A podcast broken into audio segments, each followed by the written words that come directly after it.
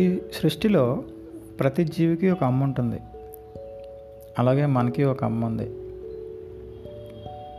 పెళ్ళై ఏళ్ళు గడుస్తున్న ఒక దంపతులకి పిల్లలు పుట్టలేదు. దాంతో వాళ్ళు గుళ్ళు, గోపురాలు, బాబాలు, డాక్టర్లు, నేచురోపతి ఎక్స్పర్ట్స్ని కలిసి ఆరోగ్యం కుదుటపరుచుకొని కొన్నాళ్ళకి ఒక పండంటి మగబిడ్డకి జన్మనిచ్చారు.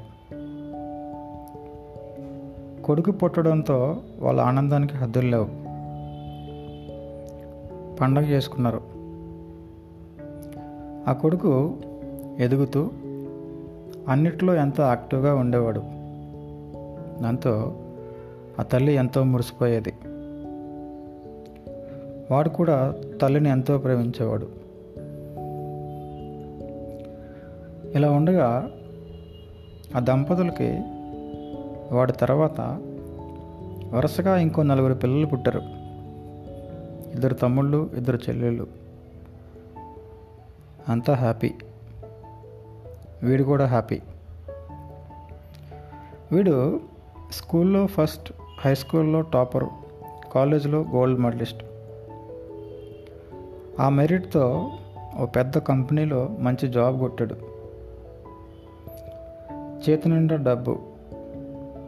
మొదట్లో బైకు, తర్వాత కారు, ఆ తర్వాత ఫ్లాటు అంటూ బాగా సంపాదించాడు. అప్పుడప్పుడు పండగలకి ఇంటికి వెళ్ళేవాడు. అమ్మ వీటితో పాటు అందరినీ బాగా చూసుకునేది.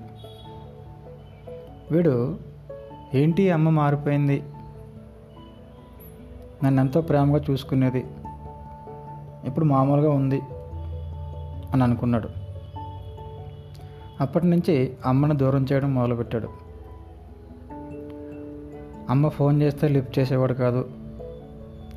చేసినా ఏంటి అని కసురుకునేవాడు. అమ్మ మీద రోజురోజుకి ప్రేమ తగ్గిపోయింది. నాకెవరూ వద్దనుకున్నాడు. తన ఫ్రెండ్స్తోనే ఎక్కువ గడిపేవాడు.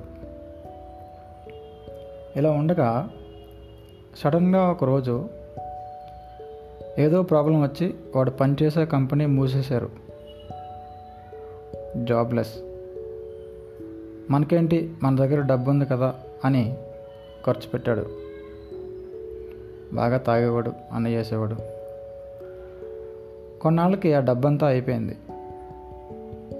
ఏం చేయాలో తెలియట్లేదు. ఎక్కడా జాబ్ రావట్లేదు.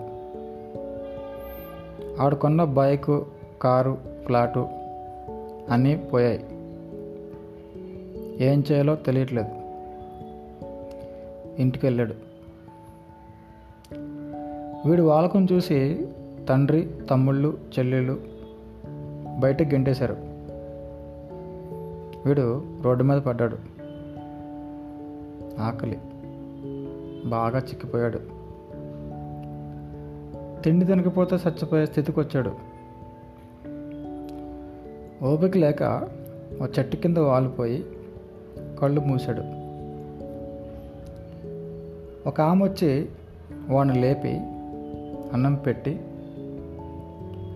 నీళ్ళిచ్చి వాడికి మళ్ళీ ప్రాణం పోసింది.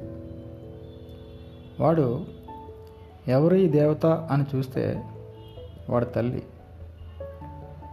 వాడు వద్దనుకున్న అమ్మ. వాడికి మళ్ళీ జీవం పోసింది. వాడికి ఒక్కసారిగా బల్బు వెలిగింది. అమ్మని హగ్ చేసుకున్నాడు. ఇద్దరూ సంతోషంగా మాట్లాడుకున్నారు.